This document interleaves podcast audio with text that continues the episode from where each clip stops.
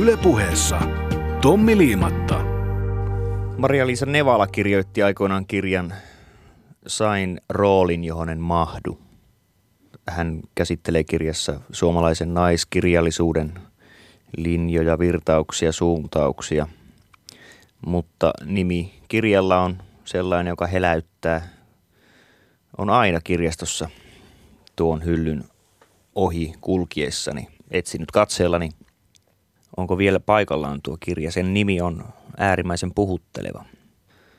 Valitettavasti en ole kirjaa kotiin asti koskaan lainannut, mutta ylipäänsä sain roolin, johon en mahdu. En, en olen sivistymätön ihminen, koska en tiedä, keneltä tämä lainaus on peräisin, vai onko se kirjoittaja Nevalan oma.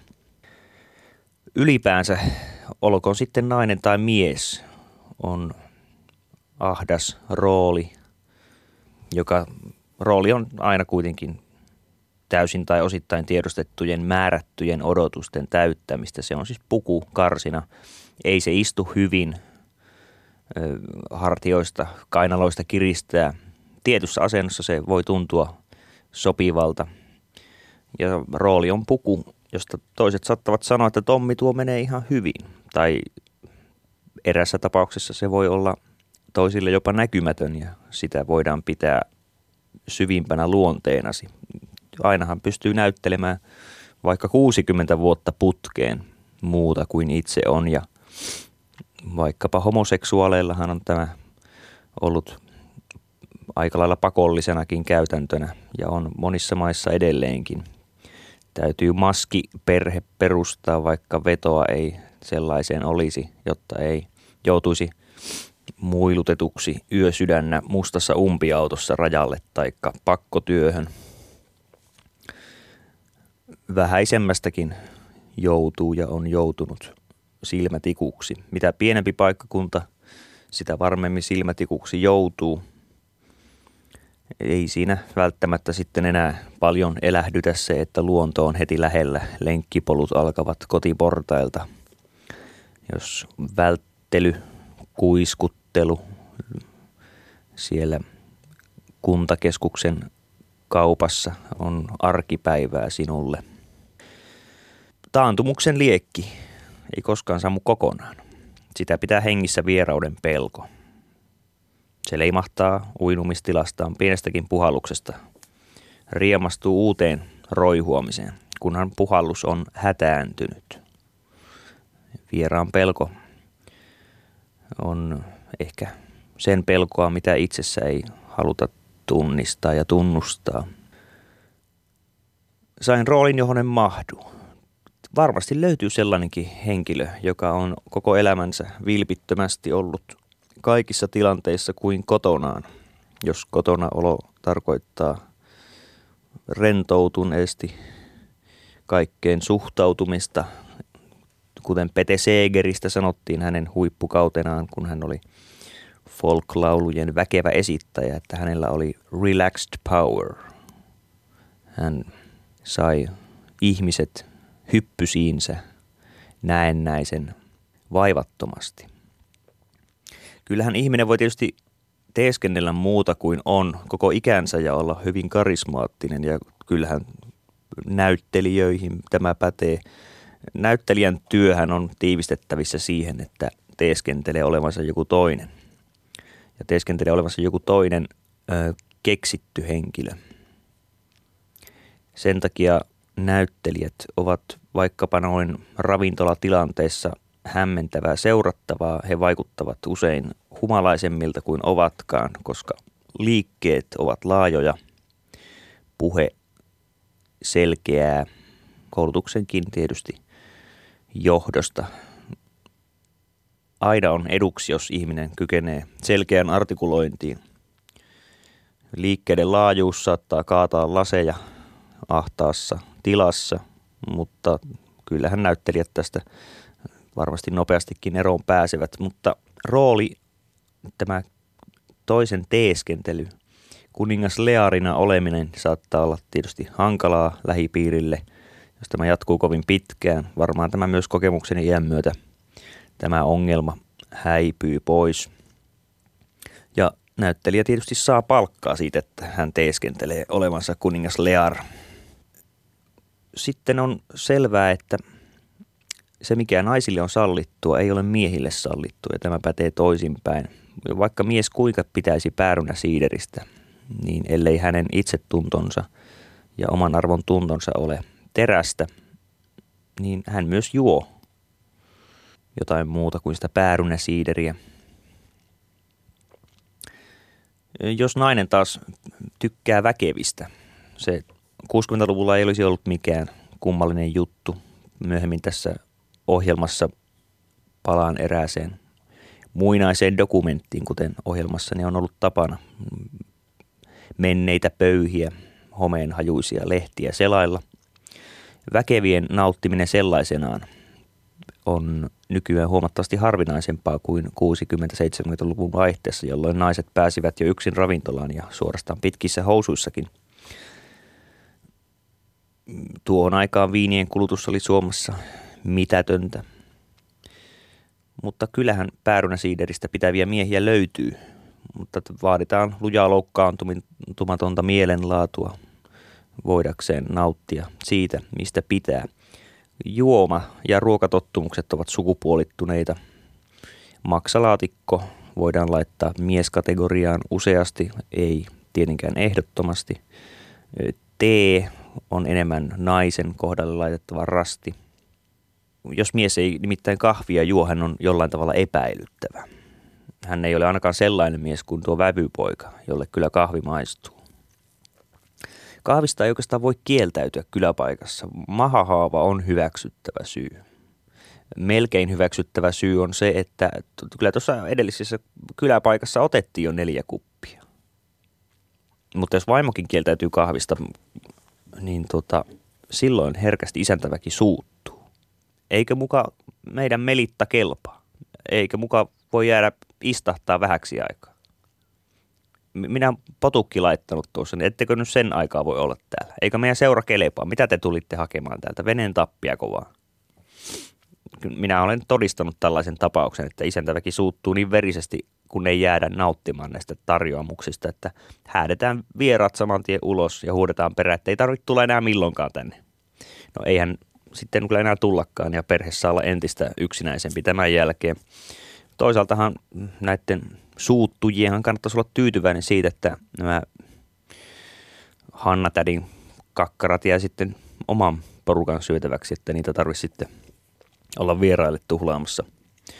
Mutta kahvittelu, kahvitarjoilu, se on kuitenkin arkkityyppinen kohtaamistilanne. Ja kahvi ei ole juomana sukupuolittunut lainkaan, se on maistunut aina. Kylläpä kahvikulta maistuukin, kuten luki Pahkasiassa joskus kauan sitten. Tuossa 50 vuotta sitten kahvi jotiin nimenomaan pikkukupeista. Niinpä, jos Timo K. mukaan vaikkapa sanottiin juoneen päivässä pari 30 kupillista ja sitä pidettiin suorastaan tappavana määränä, niin eihän se kuitenkaan merkitse kuin kymmentä nykypäivän takeaway-pahvimukillista tai tuollaista amerikkalaistyyppistä isokahvaista posliinimottia, jonkalaisia on työpaikoilla hyvinkin paljon.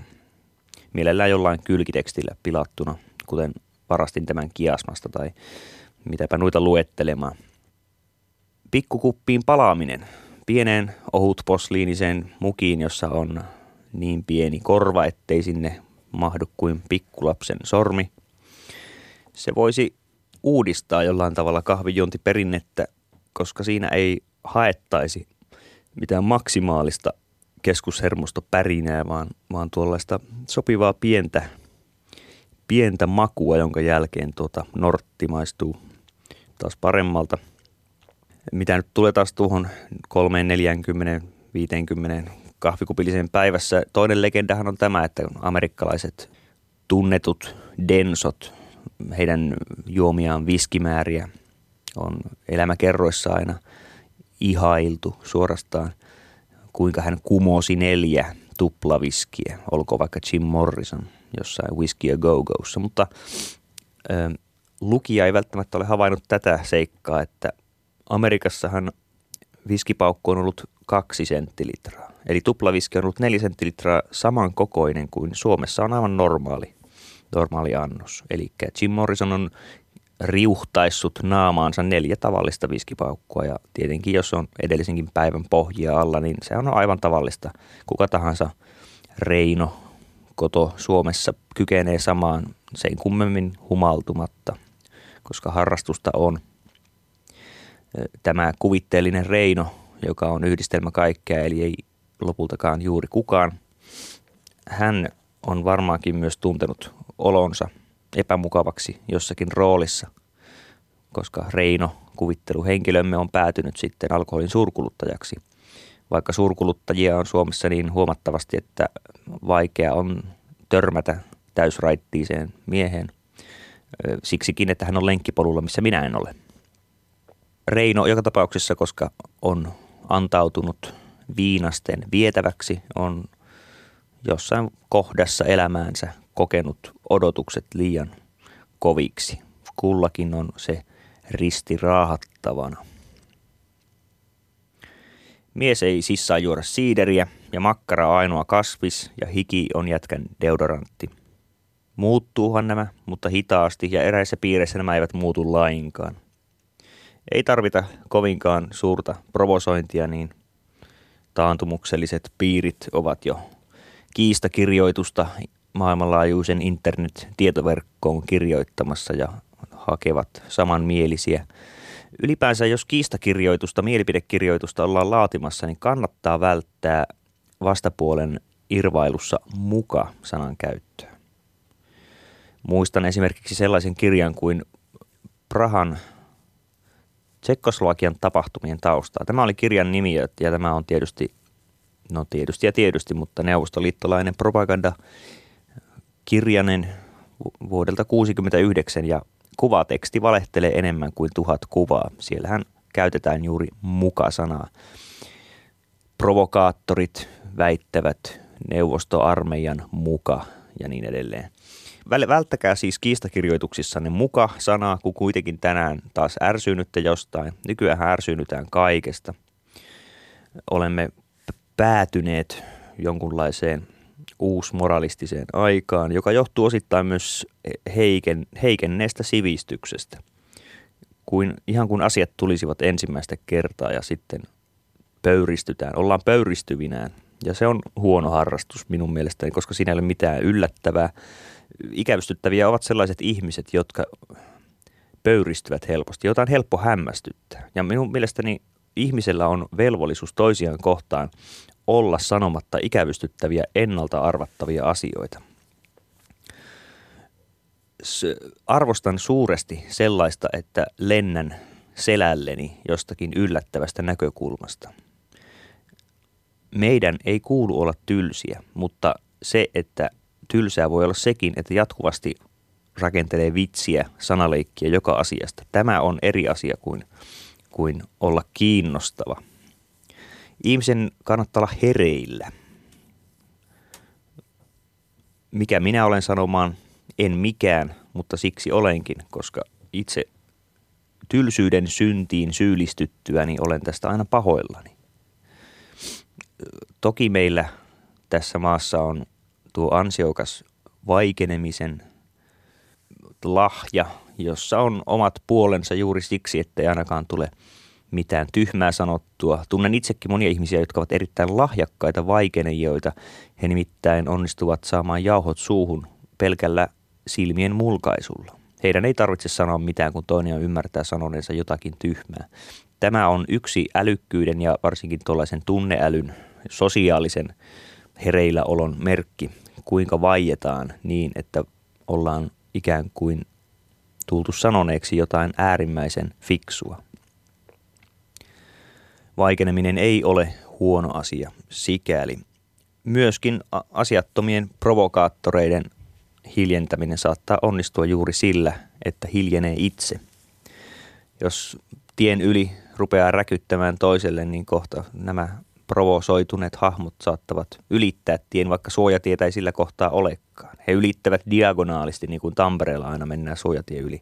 Ei koskaan suoraan, aina mennään diagonaalisti siinä. Oli siinä sitten auto ja olihan siinä varmasti. Niin, miehen teenjuonti on epäilyttävää. Työpaikalla on aina se mies, joka kuumentaa itselleen vettä. Hän on tuonut oman vedenkeittimen sinne keittiötilaan, koska työpaikan, varsinkin miesvaltaisen työpaikan taukotilassa ei välttämättä alun perin ole vedenkeitintä. Siis kaiken tyyppisten makuteelaatujen nauttiminen on täysin sallittua naisihmisille.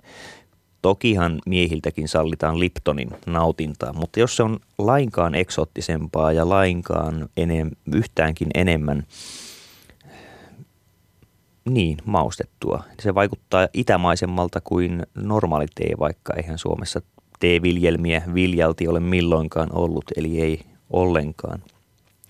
No, työpaikan teenjuoja puuhailee keskittyneesti, ei liota mitään teesäkkiä vedessä, vaan hän askartelee vihreän tai mustan irtoteen kanssa ja punnitsee sitä sihvilää ja kaataa sen läpi jo hieman jäähtyneen veden hitaasti norottaen. Vesi ei saa olla sata asteista, sen pitää olla alle sen. Mutta yhtä laillahan kahvinkeitin ei luovuta sata asteista vettä koskaan, vaan noin 91-93 asteista vettä, joka parahultaisesti irrottaa aromit. Tuossa viikkojen takaisessa ensimmäisessä jaksossani, jossa keskiolutta käsittelin, en muista tulinko maininneeksi sen, että tuo, nuo markettien laajat olutvalikoimat ovat sikäli, sikäli pelkkää silmän lumetta, että vasta viiden voltin jälkeen oluen soundi on parhaimmillaan ja silloin joutuu sinne alkoon mennä menemään. Ehkä puhuin siitä samapa se sille, koska olen myös koska-sanaa käyttänyt useaan kertaan. No, työpaikan teenjuojamies. Hän ei välttämättä tee tästä teenjuonista mitään numeroa, koska sen numeron tekevät nämä helposti järkytetyt, järkyttyvät henkilöt. Minä itse olen ollut vannoutunut teenjuoja tuonne 6-17 ikävuoteen saakka. Joka päivä oli juotava pari litraa teetä. Varojen puuttumisen takia lähinnä rabatti halpakaupan kiinalaista fukien teetä, jonka kanssa kannusvursti ja rabatin tumma sämpylä meni oikein mainiosti edelleenkin haaveilen rabatin tummasta sämpylästä. Fukien teestä en ehkä niinkään, koska se oli selvästi tuollaista leikatun irtoteen pahnanpohjimmaista, eli jo niin ohutta hiekkaa, että se sihvilästä meni läpi sinne teekupin pohjalle, eli tuli tavallaan hiekkaa suuhun. Niin kuin pannukahvin kanssa tulee, vaikka se oltaisiin hörötetty ees taas ja annettu laskeutua, niin ainahan pannukahvin viimeinen senttimetri on sakkainen. Ihan niin kuin sakkaa kertyy tuonne alimpaan putkeen kerrostalossa, joka on 50-luvulla rakennettu ja siinä on lattia lämmitys ja sen takia vesi ei pääse kunnolla kaikkiin huoneistoihin tasaisesti liikkumaan, kun siellä on sitä sakkaa, joka saataisiin kyllä juoksutettua poiskin, mutta se täytyisi tehdä tiettyyn vuoden aikaan.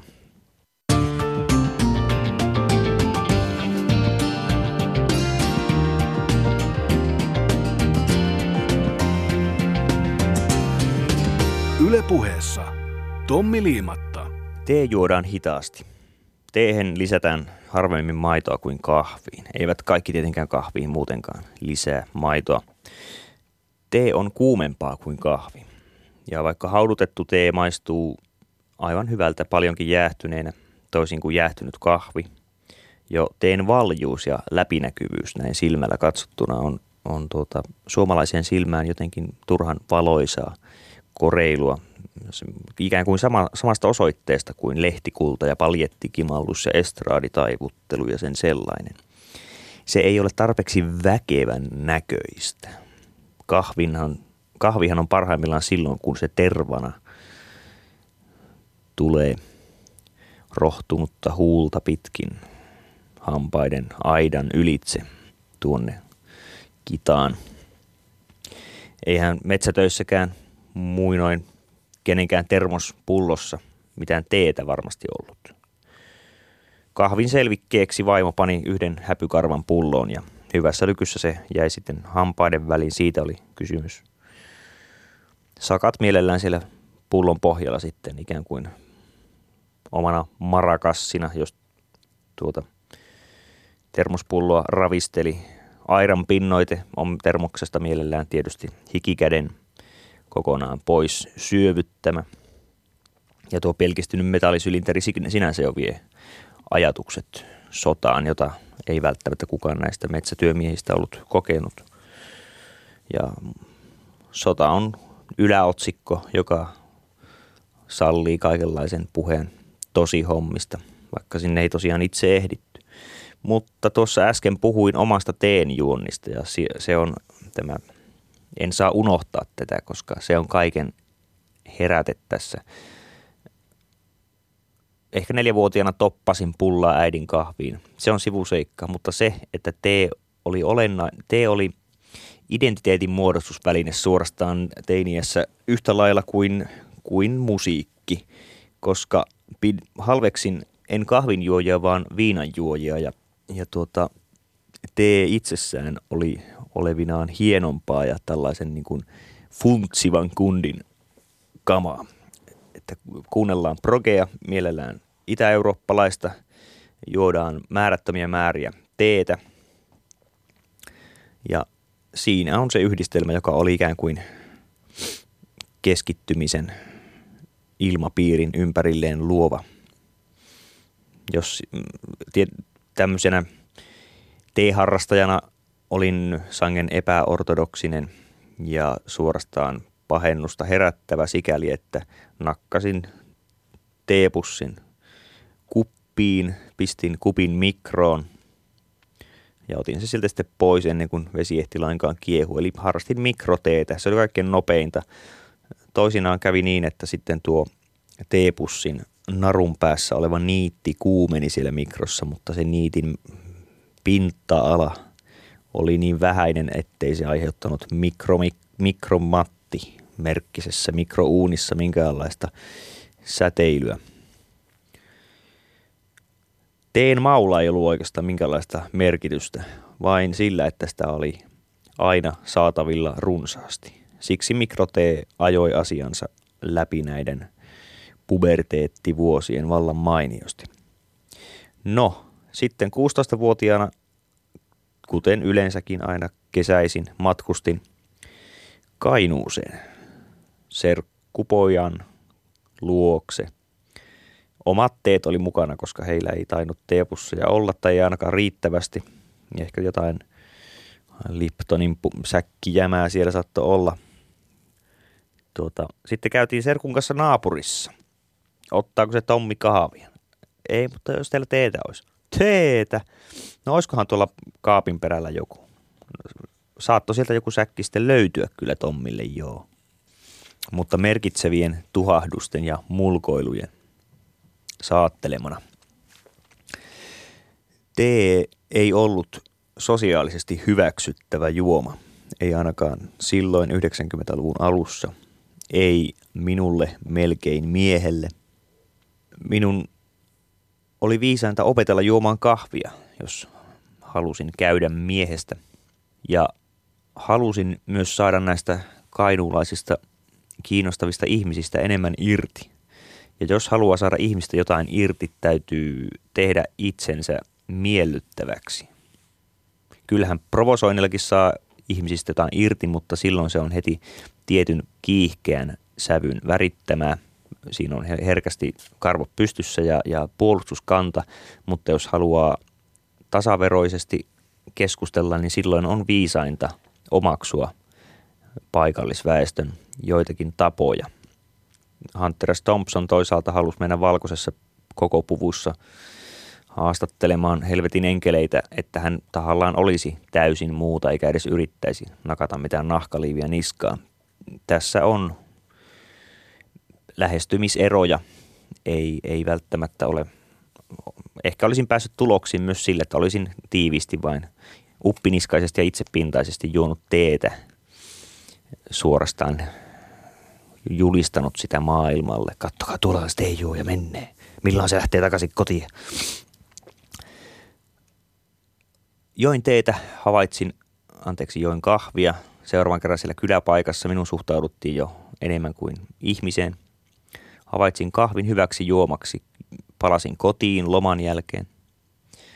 Ö, otin tavakseni silloin tällöin nauttia kahvia. Pidin teen rinnalla. Pidin teen rinnalla vielä monta vuotta. Edelleen toisinaan aivan tietyn tyyppiseen iltalueskeluun nimenomaan lämmitän yhä teetä. Se vaatii oikeastaan sitten jo, niin tee on ehkä turva, turvajuoma, koska teehen liittyy se, että samaan aikaan on koulunäkki ja paketillinen Akuankan taskukirjo ja mielellään mikki on suurin, taikka mikki kummitusjahdissa.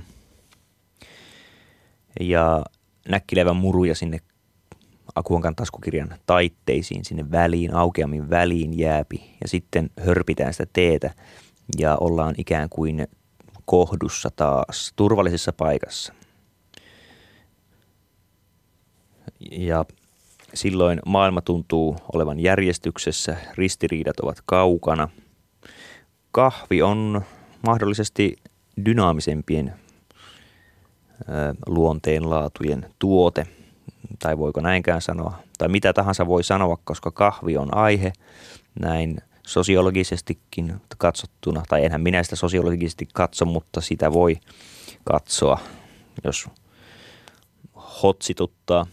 Kahvi ei tyhjene. Se on niin kuin tämä keskiolut, mistä puhuin silloin ensi ohjelmassa, niin se aihe ei tyhjene millään. Kahvi imee itseensä niin paljon vaikutelmia, jotta vaikka sitä kuinka yrittäisin tässä typistää ja pelkistää ö, hautajaiskahveihin, ö, kahvitaukokahveihin, juuri tämäkin, että on, on tosiaan kahvitauko, ei ole teetaukoa. Juuri siitä, totta kai enemmistön mukana mennään, historian kirjoittaa kahvinjuojat, eivät teenjuojat. Toisaaltahan sitten kuitenkin, vaikka kahvin on, kahvi kuuluu suomalaisen miehen suuhun enem, enemmälti kuin tee. Molemmat ovat tuontitavaroita kaukaa kuitenkin. Vaikuttaa siltä, että voisin, voisin seuraavaksi siirtyä tähän jo tutuksi tulleeseen Ullakolta haettujen aikakauslehtien katsaukseen. Ää, minulla on tässä nimittäin, aina kun puhumme rooleista, niin silloin parempi puhua rooleista. Nimittäin minulla on edessäni marraskuun 84 mikrobittilehti. Ja tuolloin 80-luvun puolivälissä tietokoneiden parissa puuhailu oli erittäin vahvasti sukupuolittunutta, koska kotimikroilla, kuten niitä silloin kutsuttiin, tai mikrotietokoneilla, ei, ei voinut juuri muuta tehdä kuin pelata. Ja, ja tietokonepelit kiinnostivat lähinnä koulupoikia ja isiä. Erittäin harvoissa tapauksissa tytöt koulutytöt tai äidit olisivat olleet kiinnostuneita tietokonepeleistä. Mutta toisaalta kyllä tässä heti 84, jolloin mikrobittilehti aloitti ja sillä oli hyvin nopeasti 30 000 levikki. Sen ohjelman listauksessa on kuitenkin nähty tuolloin jo Neulepuseron teko-ohjelma. Käytännössä se on varmasti tarkoittanut grafiikkaa, jossa, jossa kaikki silmukat näkyvät eri väreinä, kuten perinteisellä millimetripaperilla. Ja grafiikkaa kun tehdään, niin helpompihan, helpompihan se tietokoneella varmasti on ollut näitä silmukoiden paikkaa vaihtaa kuin värikynien ja millimetripaperin kanssa, koska eihän puu, puuvärin jälkeä pysty pyyhkimään tyydyttävästi milloinkaan. Edes tällaisella karkeammalla tahdaskumilla, jo, jo, jonka väitetään jopa kuulakynän jälkeä pyyhkivän. Tällaiset karkeat pyyhekumit rikkoivat yleensä lähes kaikkien papereiden pinnan, joten siihen päälle oli hankala mitään olennaisen puhdasta, horjumatonta viivaa enää sitten piirtää. Sivumennen sanoen korjauslakkakin on usein huono ratkaisu, koska se jättää tuollaisen kiiltävän slikin liitupaperimaisen pinnan, jossa taas sitten kynän jälki päällä muuttuu yleensä ohuemmaksi ja hitaammin kuivuvaksi. Niin, mikrobittilehti, kotimikron käyttäjän peruslehti. Täällä on muutama, muutama kiinnostavahko pätkä, joita voisimme tässä homehtuneiden lehtien katsauksessa tutkia. Sivulla 10 on nimittäin äh, sivulta 9 alkanut valintaopas kotimikron ostajalle, koska joulu on ollut lähellä. Lainaus tästä jutun alusta tietenkin on kohteliasta ilmoittaa kirjoittajan nimi. Pirjo Laine on kirjoittanut tämän jutun. Jos ostat mikron henkilölle, joka osaa jo ohjelmoida edes Basicille, kannattaa katsoa koneen rommia ja rammia. Kovalle ohjelmoijalle ei muutaman kilotavun kapasiteetti riitä. Kannattaa myös kuunnella tällaisen henkilön toiveita. Yleensä hän jo tietää, mitä tahtoo. Varsinkin ne, jotka kulkevat säännöllisesti jossain mikrokerhossa, ovat jo lyömättömiä ohjelmoijia. Heille kannattaa hankkia laitteet, joissa on paljon ohjelmatilaa. Näihin laitteisiin ei raha jää seisomaan, vaan se on todellinen sijoitus tulevaisuuteen. Lainaus päättyy. Siirrytään seuraavaan kapitteliin, joka puhuu romista ja ramista, ystävyksistä. Useimmat koneet on rakennettu piirin Z80A tai jonkun 6000-sarjan mikroprosessorin ympärille. Kummatkin ovat melko hyviä ja pienetkin kellotaajuudet ovat aivan riittäviä aloittelevalle ohjelmoijalle. Koneen ROMmin suuruus kertoo sen, miten paljon koneessa on kiinteää ohjelmointia. Read-only memory. Siihen ei ohjelmoija voi tallentaa mitään. Se on lukumuistia. Muistin suuruus ilmaistaan kilotavuissa. Yhden tavun pituus on mikrotietokoneessa tavallisesti kahdeksan bittiä, eli kaksi järjestelmän kahdeksan numeroa. Se tarkoittaa, että numero voi olla joko ykkönen tai nolla, ja tällaisen numerosarjan avulla ilmaistaan kaikki numerot ja kirjaimet. Kilotavu on noin tuhat tavua.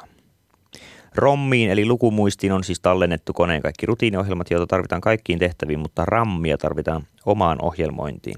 RAM-muisti, Random Access Memory, eli luku- ja kirjoitusmuisti ei säily sähkökatkoksen aikana, joten itse tehdyt ohjelmat pitää tallentaa joko kasetille tai levylle. Lainaus päättyy. Täällä, täällähän tuota, arvosteltavina tai vertailtavina tietokoneina ovat Sinclair ZX81, Aquarius 1, Salora Fellow, VIC-20, Sinclair ZX Spectrum, Sega CSC3000, Salora Manager, Spectra Video SV318, Atari 600 XL, Sinclair ZX Spectrum Plus, Microprofessor MPF2, Dragon 32, Canon X07, Panasonic JR200, U Oric Atmos, Memotech MTX 500, Spectra Video SV328, Sharp MX721, eikä se lopukkaan tähän. Täällä on vielä kymmenen muutakin. Koneita oli suunnattomasti tuossa vaiheessa. Yrittäjiä oli tosiaan kotimaisista lähtien. Mutta pudotuspeli oli kova jo pelkästään vuotta myöhemmin, 85 lopulla. Joutuivat jonkun Memotechin, Amstradin tai Radioshakin ostajat havaita, että eihän ohjelmia näille koneille juurikaan ole. Commodore 64 pärjäsi sillä, että hinta oli alussa aivan, aivan omakustannusluokkaa. Ja sitten kun tällä saatiin ostajia houkuteltua, niin myös ohjelmoijat kiinnostuivat. Ohjelmien määrä, eli lähinnä pelien määrä, nousi todella nopeasti aina sinne muutamaankin tuhanteen peliin. Ja tämän jälkeen sitten saatettiin jo vähän nostakin sitä hintaa. Ei sitä tarvinnut heti hirveästikään nostaa, koska volyymilla mentiin. Tämä oli uhkarohkea, mutta ilmeisen onnistunut strategia. 64 kuitenkin. Vielä vuoden 1989 mikrobitissä ennustettiin 64 jonkun, jonkunlaista tulevaisuutta, vaikka – joku tuollainen Amiga 500 selvästi oli jo markkinoita valtaamassa.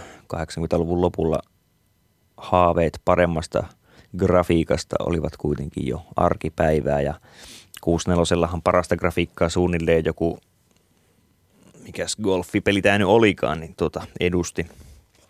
Niin, Mikrobitti on selkeästi poikien lehti valitettavasti. Tässä, vaikka Neule ohjelmaakin tässä on ilmeisesti ollut ohjelmalistauksissa. Täällä on sitten sivu 23 bittipostipalsta, jossa, jossa lukijat ovat lähettäneet palautetta. Eivät mitä tahansa palautetta, vaan sitä, että painovirhe paholainen on joutunut päässyt tänne ohjelmalistauksiin ja jos siellä joku väärä merkki on, niin ohjelma ei tietenkään toivotulla tavalla toimi. Täällä esimerkiksi, esimerkkejä on tässä kolmekin, mutta näitä itse koodirivejä en viitsisi ryhtyä lukemaan. Juha Palkeinen Järvenpäästä. Terveiset vain Juha Palkeiselle. Vieläkö Järvenpäässä asut? Sinä olet kirjoittanut 84 mikrobittiin seuraavasti palautetta lukijana. Huomasin bittilehdessäni 284 pinovirheen Commodore 64 tarkoitetussa laivastopeliohjelmassa. Virhe on rivillä 965. Rivi. 965 Pokep plus S,1 pitäisi olla 965 Pokep plus S,6. Virheen seuraus on, että kone sijoittaa laivat ruudulle näkyviin. Hyvää jatkoa toivottaen, Juha Palkeinen. Sinä olet Juha ollut terävä, terävä mieshenkilö tuossa vaiheessa ja, ja juuri tämä, että ohjelmoijat hyvin nopeasti ö, ymmärsivät, mitä mikäkin käsky tekee ja miten jollakin pilkku, siis desimaalimuutoksella, mitä sillä saadaan aikaan. Tämä hämmästyttää minua edelleenkin suunnattomasti. Täällä sitten kenttäpäällikkö Juhan Haagström Vaasasta haluaa muistuttaa, että kotimikroilijoitakin sitoo tekijänoikeuslaki. Muutama lyhyt lause, koska nykyaikana ei ole koskaan ylimitoitettua muistuttaa tekijänoikeudesta. Jotkut näppärät mikroilijat harrastavat pelien ynnä muiden ohjelmien kopiointia. Niitä kopioidaan lehdistä ja rikkomalla levykkeiden suojauksia. Tämä ei ole vielä rangaistava teko, mutta kopion luovuttaminen toiselle henkilölle on jo rikos. Monet luulevat, että vastaan kopi, vasta kopion myyminen on rikos. Niin ei asia kuitenkaan ole. Kun luovutat kopion ruokakuntasi ulkopuoliselle henkilölle, teet jo rikoksen. Vielä vakavampaa on, jos saat vastineeksi rahaa, karamellipussin tai toisen kopioidun ohjelman. Lainaus päättyy ja jatkuu myöhemmin. Nyt ollaan menty jo niin pitkälle, että kopioituja ohjelmia myydään lehtien palstoillakin. Tämä on jo niin paksua, että toimenpiteisiin on ryhdytty. Seuraavaksi on poliisiviranomaisten asia-aloittaa kuulustelut, jotka ajallaan johtavat oikeuteen. Rikosrekisteriin pääseminen ei siis ole lainkaan vaikea, mutta sieltä pois pääseminen huomattavasti mutkikkaampaa. Ei totisesti ole kivaa olla rekisterissä, kun hakee vaikkapa työpaikkaa. No joo, lainaus päättyy siihen viimeinen, mitä tästä mikrobittilehdestä enää mainitsen lyhyesti. Suuri pelivertailu, joka poikkeuksellisesti ja hienosti on huomioinut useita koneita, joista tosiaan Aquarius ja Kolego tuskin olivat kovin kärkikahinoissa enää 86 vuonna vaikkapa puolitoista vuotta myöhemmin. Petri Helenius ja Jouni Tolonen ovat arvostelleet muun muassa Kuusnepan pelaajille niin tutun Summer Gamesin. Lyhyitä lainauksia ottaakseni. Summer Gamesista huomaa, että se on tehty kiireellä, koska siinä on huonot värivalinnat – Huomattavaa on, että Summer Gamesin on ohjelmoitu 18 maan kansallislaulut, joista se kilpailun päätyttyä soittaa voittaneen maan kansallislaulun. Pelin alussa syötetään kaikkien pelaajien nimet ja kansallisuudet, joita on valittavana 17 plus Epyksin omatunnus. Epyx on siis tuota pelifirma. Valitettavasti Suomea ei ole otettu mukaan. Mitäs, mitäs pojat kirjoittavat täällä lopussa vielä? Juu. Esimerkiksi uinnissa uimarille annetaan lisää vauhtia näpyttämällä nappia mahdollisimman nopeasti ja se on vaarallista sekä sormelle että joystickille ja mielenterveydelle. Summer Gamesin grafiikka on todella hyvä, mutta äänitehosteet musiikkia lukuun ottamatta ovat surkeat. Kiitoksia pojat tai miehiä, hän te varmasti olette olleet.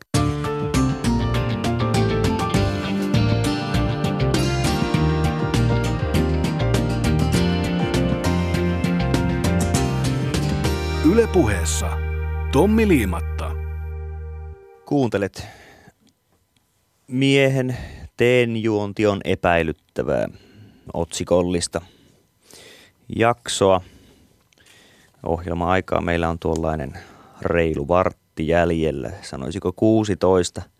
Vinyyliaikanahan perinteisesti 16 minuuttia oli sellainen vinyylipuolen moraalinen alamitta. Jos siitä mentiin alaspäin, niin kyseessä oli kyllä rip-off-levy. Tämä ei tietenkään Elviksen manageria estänyt julkaisemasta Camden alamerkillä halpoja kokoelmia, jossa yhden puolen pituus saattoi olla jopa 11-12 minuuttia. Ja näitä myytiin sitten alennuksella, mutta myös sisältö. Vaikka olikin 10 biisiä, niin levyn mitta saattoi olla 22 tuollaisen moraalisen alamitan 32 minuuttia sijasta. Niin, olemme, tai olen, jostain syystä kun puhun mikrofoniin, rupeaa puhumaan itsestään monikossa. Se johtuu varmaan tuota, tästä, kun oman äänen vahvistaa, niin se on tuota, eksponentiaalinen kohoaminen monessakin suhteessa. Tulee ikään kuin näitä sipulin kerroksia minäkuvaan. Olen puhunut teestä ja kahvista ja kuinka ahtaissa rooleissa joudumme pyristelemään. Minäkin olen joutunut ryhtymään kahvijätkäksi nuorena, koska sosiaalinen painostus oli niin luja. Tässähän on myös tällainen makuun liittyvä juttu. Jos nyt puhutaan, pysytään tällaisessa vanhanaikaisessa miesroolissa. Jos mies tekee puolikupposen, eli plörön, eli, eli sekoittaa väkevää alkoholia lämpimään juomaan, hän tekee sen yleensä kahviin. Puolikupponen kossua ja kahvia vaikkapa. Mutta teen seassahan tuo kossu oikeastaan maistuisi, tai ylipäänsä kirkas vodka maistuisi paljon paremmalta. Oikeastaan kir- kirkas alkoholi toimii nimenomaan teen yhteydessä, kun taas tuollaiset ruskeat jäykät, kuten konjakit, viskit, leikatut konjakit, brändit, ne toimisivat ja toimivat paljon paremmin kahvin kanssa. Mutta, mutta minkäs teet?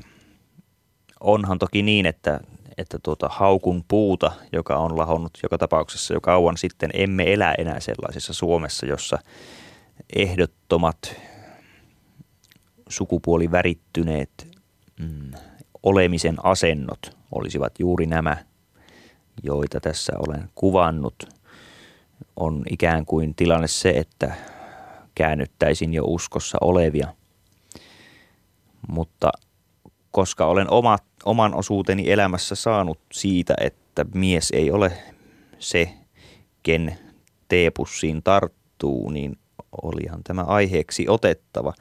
Niin, mitä tuohon tulee sitten kahviin ja sen yhdistäminen väkeviin.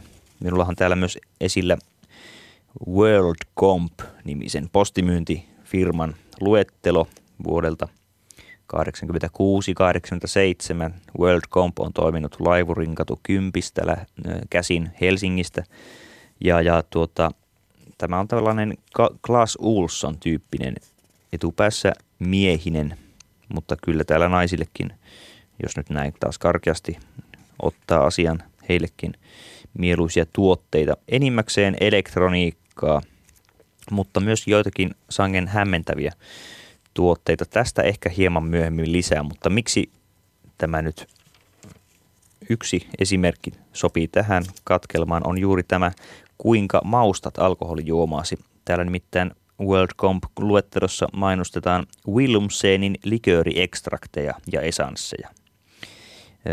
Niitä, niissä ne eivät sisällä alkoholia, mutta niitä on voinut kirkkaaseen alkoholin sekoittaa ja viisi valintaista ekstraktia on maksanut vain 49 markkaa. Niihin on myös kehotettu lisäämään sokeria. Mutta näissä makujen seassa on yksi, joka minua ihmetyttää kaikkein eniten – Siis makuvalinnoissa on ollut kapteeni, luutnantti, mandariini, mesimarja, päärynä, piparminttu, kahvilikööri, suomuurain, vihreä kurakaosuklaaminttu, aprikoo, brändi, banaani, sen sellaista. Täällä on yksi nimeltään vodka ja toinen vodka special. Millainen ihminen ö, aukaisee vodkapullon ja sekoittaa vodkaan vodka-esanssia. Tämä menee käsityskykyyni yli. on outoa, että joku vodka-esanssia sekoittaisi vodkaan. Siinä se ei ole enää edes torttapo tortta, vaan se kulkee jollain sellaisella kaistalla, jota minä en ymmärrä. Tietysti minun pitäisi ymmärtää, koska minun täytyy esittää ymmärtäväistä jo siitäkin syystä, että olen tässä teen juoja miehiä puolustaakseni koko ajan ollut. Ja juuri tämän tyyppiset tuotteet, jos ajatellaan nyt esanssi, alkoholiesanssi, toisaalta mitä tulee muihin tähän luettelon tuotteisiin, jotka, jotka eivät oikeasti ole tarpeellisia, kuten taskuteleskooppi, joka mahtuu siis taskuun todellakin, mutta suurentaa kahdeksankertaiseksi tarkastelualueen, taikka leimasin kynä tai yskivä tuhkakuppi. Sensaatio jokaisessa seurassa, jossa tupakoidaan. Saa piintyneimmänkin tupakkamiehen ajattelemaan uudelleen, kun hän savuketta tumpatessaan saa kauhuksen kuulla äänekkään yskän kohtauksen. Käyttövoimana yksi par- paristo. Tehokas tupakoinnin vastustamiseen. Hinta 179 markkaa, eli suunnaton summa. Minun on vaikea kyllä tuohon uskoa. Toisaalta 15 markan hintaan olisin voinut saada jäämuotin. Jäädytä drinkkijäät nuorten tyttöjen näköisiksi ja yllätä vieraasi tarjoamalla heille tämän näköisiä jääpaloja. Siis nuorten tyttöjen näköisiä jääpaloja. Kyllä minä voin sanoa, että jos minä lähden tuonne nuoria tyttöjä bussipysäkille puhuttelemaan, niin kyllä he ovat jääpaloja minua kohtaan joka tapauksessa. Mutta oli tarkoitukseni puhuakin tässä lopussa lahjatavaroista, nimittäin ne ovat se kategoria tavaratuotannon joukossa, joilla on kaikkein vähiten minkäänlaista käyttöä. Ja lahjatavaroilla on vielä oma alakategoria, nimittäin sellaiset lahjatavarat, joita ei suin surminkaan kelputtaisi itselle. Koska Yskivä tuhkakuppi, no joo, eli ei, okei. Okay. Aromatisoidut elintarvikkeet, kuten maustekahvi ja marjatee. Nämähän ovat yleensä sellaisia lahjatavaroita, jotka ovat tarpeettomia myös itse saajalle kuin myös olisi antajalle. Mutta jos saajallekin ne ovat tarpeettomia, niin silloin ollaan kyllä synkkyyden edessä. Ylipäänsä hajustetut käyttöesineet, tuoksu, tuoksusaippua, tuoksukynttilä – niilläkin on tekijänsä, eikä, näitä tuotteita useinkaan tuoda mistään kaukomailta, eli tuolta idästä, jonne ajatus entää tuoksukynttilän ääressä, vaan aivan kotimaiset pienyrittäjät useinkin valmistavat tällaisia tuliaistavaroita.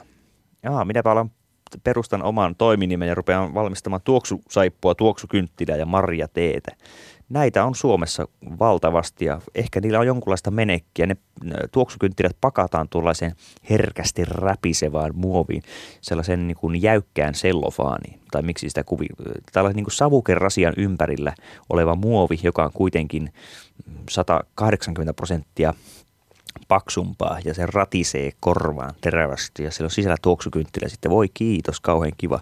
Ja, ja nämä kynttilät on vielä orrelta vasta alas lasketut, eli kaksi kynttilää on samasta sydännarusta toisissaan kiinni ikään kuin lyhy- lyhytkasvuinen hyppynaru, joka vaikuttaa sitten tietysti, kun neitä ei ole irti leikattu kynttilöitä toisestaan, niin ne vaikuttavat ikään kuin autenttiselta, ikään kuin menneiden aikojen kynttilältä. E-, että tuliaiseksi annetaan kynttilä, joka on valmistettu vanhaan tyyliin – joka ehkä savuttaa toisella lailla. No savun, no, aromi se on savukin jo. Tai ehkä ne palavat ihan hienosti, mutta joka tapauksessa tällaiset eivät ole Suomeen laivattua massatuotantoa välttämättä ensinkään. Illat pitkät siellä sitten aromatisoidaan esineitä, jotka ilman tuoksukäsittelyä olisivat aivan menetteleviä. Ja kun tuoksukäsittely, ajatellaan nyt tuoksukynttilä, tuoksu, no tuoksusaippua, kyllähän tietenkin, ettei hiki välttämättä ole kuitenkaan se jätkän teutorantti, niin mm, hajusaippualla on puolensa, mutta tuoksukäsittelyn viesti on hyvin epämääräisesti romanttinen, hyvin sameasti ystävällismielinen. Sen viesti on, kun, kun tuotteen viesti on samea, mm, ollaan menetetty jo oikeastaan kaikki. Ja epämääräinen romantiikka ikään kuin Barbara Cartland ja vaaleanpunaisuus ja puudeli se ei oikeastaan ole romantiikkaa, se on sitä paskan kieltämistä eli kitschiä. Siis koristelu, kitsch ajattelussa koristelu koristaa, koristelu ei rumenna. Pelkkyys on tylyä ja röyhely on jotakin lämpöistä. Mitä enemmän kaikkea, sitä ihanampaa. Se on kitschiin kuuluva ajatus jos tuoksukynttilä palaa lähistöllä, siitä tulee jotenkin mieleen palsamointi tai voisin kuvitella, että se voide, jota ruumiin avaaja tai, tai vaikkapa hukkuneen löytäjä ja sen, niin, vaikkapa naaratun ruumiin avaaja sipaisee sieraintensa alle väkevää voidetta. Eli jotakin vahvaa tuoksua peitetään vielä vahvemmalla. Sehän tuollaisen tuoksukynttilän ajatus sikäli on, eli, eli ominaistuoksu häivytetään minimiin. Mutta silloin tuotteen muutkin alkuperäisominaisuudet himmenevät vastaavasti niin, että, että koko tuote sellaisena kuin me sen olemme oppineet tuntemaan, se on lakannut kokonaan olemasta. Ja eihän toisaalta kyllä sitten ihminenkään, kuullut ihminen ole patologille ihminen, vaan tutkimuskohde, mutta tämä on sivuseikka sinänsä. Mutta siis tuliaistuotteen, lahjatavaran, kitsch-tuotteen ominaisuuksia on juuri se, että niitä ei pidä suunnitella. Ylenpalttisuus ja kohtuuttomuus on se juttu. Siis tarkoitan suunnittelulla designia. Ainahan joku on suunnitellut minkä tahansa tavaran, mutta designiksi sitä kutsutaan vasta sitten, kun se edustaa pelkkyyttä, puhdaslinjaisuutta, ainakin, ainakin Pohjoismaissa ja Japanissa mielellään. Japanissa niin, mutta sitten taas tuolla Taivanissa ja Hongkongissa, niin siellä mitä ihmeellisimmät suorastaan psykedeliset yhdistelmät ovat aivan ok. Kotonani on esimerkiksi tuollainen Kiinassa valmistettu bingolotto-pakkaus. Tuollainen lasten bingolotto, johon kuuluu 90 palloa, lotto, pyörä. Tässä pahvipakkauksen kahvana on muovinen ripa, eikä mikä tahansa ripa, vaan siinä rivassa lukee läpipaino kirjaimilla love. Miksi ihmeessä bingolotto pakkauksen kahvassa lukee love? Siis siinä on reikä, ne kirjaimet ovat reikiä, siinä lukee love, love. Tällainen kiinalaisten tuotteiden englanti on ylipäänsäkin kiinnostavaa. Minulla oli aikoinaan Super Eagle-merkkinen kumivene, lasten kumivene. Miksi ihmeessä haukka on joku kumiveneen nimessä? Mä ymmärtäisin, jos se on joku Delfiin, Super Delfiin vaikka, tai Delfiin Line, koska kiinalaisissa tuotteissa niissä pitää aina nimen perässä olla Line. Niin kuin tamperelaisissa yrityksissä pitää aina olla ykköset siellä perässä. Mainosykköset, muuttoykköset, lukkoykköset. Niin sitten pitää olla aina line, eagle line tai love line, bingolotto line. Se, tota, tämä on eräänlaista pidgin englantia, jota en ymmärrä täysin ja tyystillisesti. Meillä alkaa tässä meillä, no meillä, meillä, sinulla ja minulla, meitä on kaksi, sinä kuulijani ja minä, Tommi Liimattasi. Meillä kahdella alkaa aika loppua, mutta siksi kun olemme nyt päässeet miehen teen juonti on epäilyttävää aiheesta jo hieman ulos. Voisin lohduttaa sinua vielä parilla WorldComp vihkosen tuotteella. Kelpaisiko sinullekin pohjalta? Ylipäänsä pidän tästä hapertuneen paperin räpinästä. Drinkkisekoitin on kätevä erilaisten drinkkien sekoittamiseen myös retkeillessä tai matkoilla, paristokäyttöinen. Retkeillessä, jos minä lähtisin tuonne te- telttailemaan, niin luulisin itse tietysti pärjääväni ilman varsinaista drinkkisekoitusta. Nämä tuotteet ovat toisaalta halpoja, niin tarpeeksi halpoja, jotta, jotta ne voi ha- hankkia ilman kummempaa miettimistä. Täällä on muun muassa Rubikin kuutio, jota nimitetään taikakuutioksi. Sen hinta on 9 markkaa ja kuution ratkaisu maksaa 5 markkaa. Toisaalta jos ostaa ratkaisun eikä pelkkää kuutiota, niin pääsee helpommalla, jolloin oikeastaan tulee mieleen, että mitäpä sillä koko ratkaisullakaan. Kääntelen kuumeisesti sivuja päästäkseni tähän olennaisimpaan tuotteeseen koko vihkossa. Kyse on nimittäin vessaradio kautta puhelin. Kyse on laitteesta, jossa on alaosassa rima eli orsi vessapaperin rullalle. Siinä on radio ja siinä on päällä puhelin. Mainosteksti kuuluu. Nyt voit nauttia samasta mukavuudesta, jollainen löytyy useimmissa loistohotelleissa, puhelin vessassa. Mutta tämä puhelin on vieläkin hienompi. Siihen kuuluu AM- ja FM-radio. Lisäksi siinä on paperirullan pidin. Puhelimessa on toistosoittopainike. Radion käyttövoimana kaksi paristoa R14 numero 0302. Hinta 259 markkaa. Selvästi halvempi, 100 markkaa halvempi on toinen AM kautta FM vessaradio, jossa mainosteksti kuuluu seuraavasti. Nyt voit toimittaa asiasi musiikin soidessa. No, ei kommentteja. Lähetys oli tässä. Minä kiitän sinua, että jaksoit olla ystävänäni. Hei hei.